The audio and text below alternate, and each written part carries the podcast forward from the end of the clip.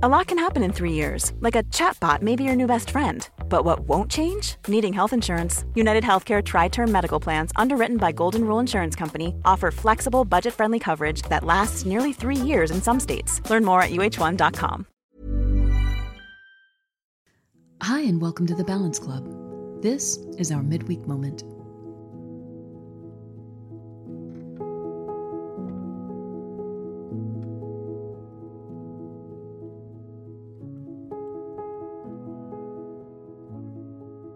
I'm Beth Burns, theater director, writer, performer, teacher, and mom. Today, I want to talk about resilience. It is a big, important concept, and it's much needed at this moment as we think about the close of what has been an extraordinarily tough year for us all. And let's acknowledge that this will have been a much tougher year for some than others, possibly the toughest. I know we can't apply a one size fits all approach for those who are experiencing trauma or working through specifically painful situations in their lives. But I do want to talk through general principles of resilience that you can choose to apply to what's going on in your life or not. If you're following a therapeutic or medical program, please continue to follow that advice. But if you're looking for tools to help you make sense of the madness of 2020 and find inspiration towards how to keep moving forward in 2021, then I hope you'll find special comfort and motivation in today's topic.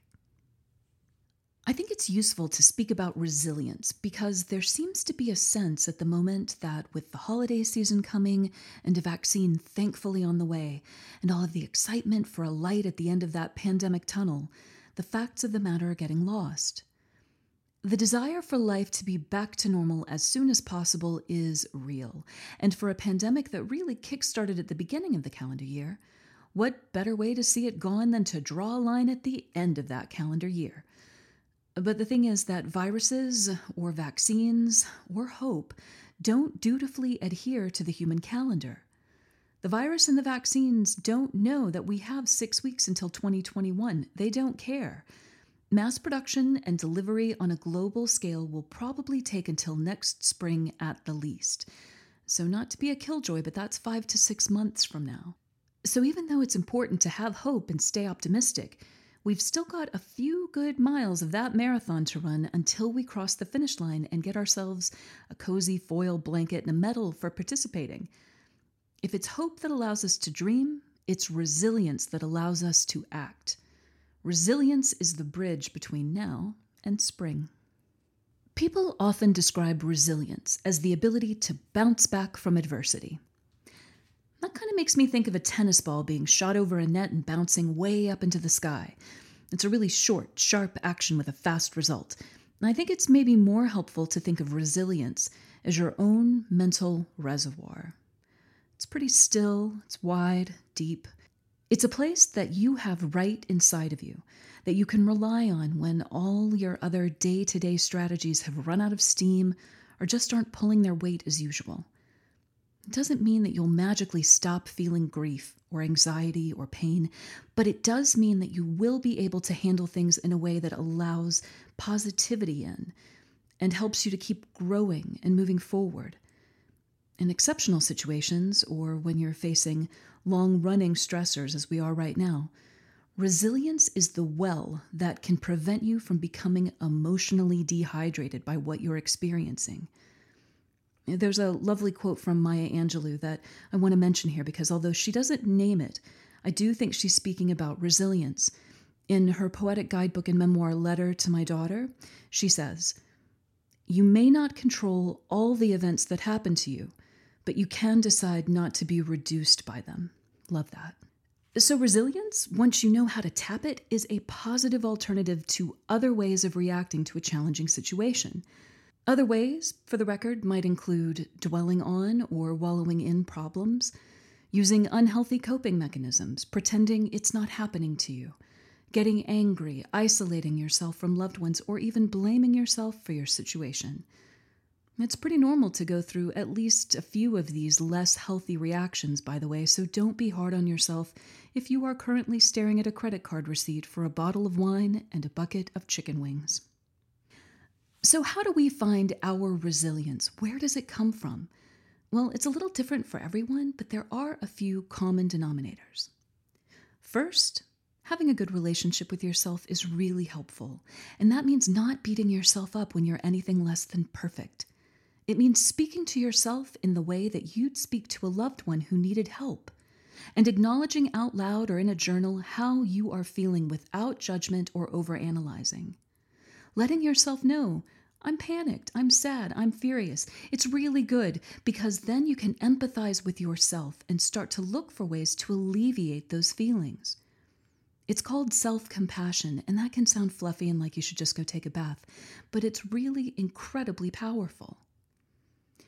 Kristin Neff, PhD, who is the author of Self Compassion The Proven Power of Being Kind to Yourself, says By giving ourselves unconditional kindness and comfort, while embracing the human experience, difficult as it is, we avoid destructive patterns of fear, negativity, and isolation. Being solution oriented is another good way to tap our resilience. If you can make a realistic plan and then stick to it, like going to bed earlier because you're low on energy, or spending an hour over a few evenings buying Christmas gifts so you can avoid the last minute rush, well, then you're practicing resilience. You're not letting the overwhelm paralyze you. You're continuing to move forward. Researcher and social worker Brene Brown says in her book, Rising Strong, that the thing that most resilient people in the world have in common, and bear in mind she has nearly a half a million pieces of data on human behavior, the thing that they have in common is that they have a tolerance for discomfort. And this means they can still operate when their world is upside down and not turning in the way that it should be. And ultimately, if you're not being proactive, you're being reactive. And that can lead you right back to the chicken wings, and come spring, you'll have a lot more to do to get balanced again. You may not be able to function exactly as normal during times of discomfort, and you probably shouldn't try to because then you're getting into stubborn territory, and that lacks the flexibility required for resilience. But if you can keep going, even in an adapted way, then you will have the strength to push through to the other side of adversity, and you will have created the opportunity to quickly pick your normal life back up once the storm has passed. A third way to practice resilience is to cultivate an internal locus of control. What that means is the extent to which a person feels like they have control over the events that influence their lives so while you may not have control over the pandemic, you do have control over staying fit and healthy, or celebrating the holiday season in a fun way. If you believed in an external locus of control instead of internal, you would think that you have no power over what you do and that your efforts will not change your situation.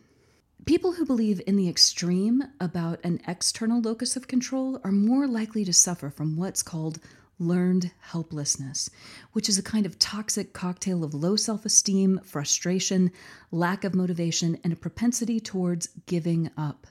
So it's really worth having a quick think about how much you value your actions because they do make a difference to your life. And if you can get your thinking in that direction, you can create really positive outcomes for yourself during the times you need them the most.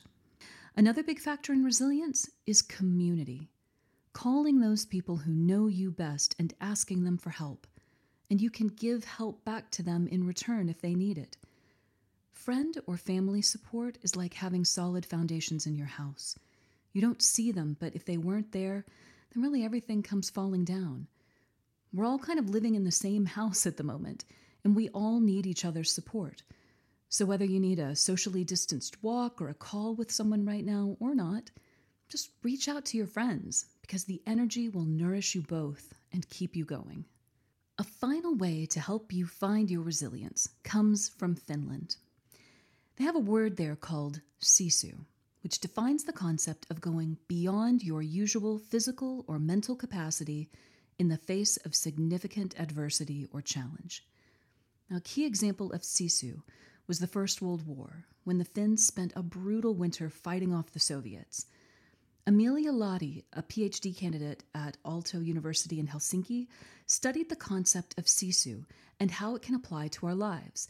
She says, Sisu is not so much about achievement as it is about facing your challenges with valor and determination, And she goes on to say Sisu provides the final empowering push when we would otherwise hesitate to act. We may not have a literal invasion on our hands this winter, but I think it's fair to say that we do need a final empowering push. We don't want to let the next five to six months go to waste or feel like we're treading water as we wait for our turn to be vaccinated. In truth, we don't know what the world will look like in six months, so while it's important to have hope, it's also good to stay on our toes in case we need to pivot again. I love the quote from author Elizabeth Edwards, who says, She stood in the storm, and when the wind did not blow her way, she adjusted her sails. And that's it from me. Have a great day, y'all, and I'll see you back here next week.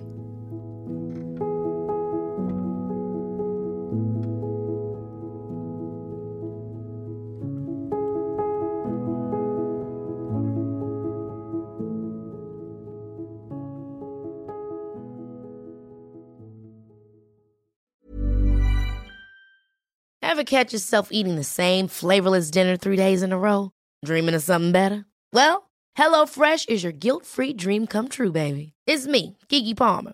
Let's wake up those taste buds with hot, juicy pecan crusted chicken or garlic butter shrimp scampi. Mm. Hello Fresh. Stop dreaming of all the delicious possibilities and dig in at HelloFresh.com. Let's get this dinner party started.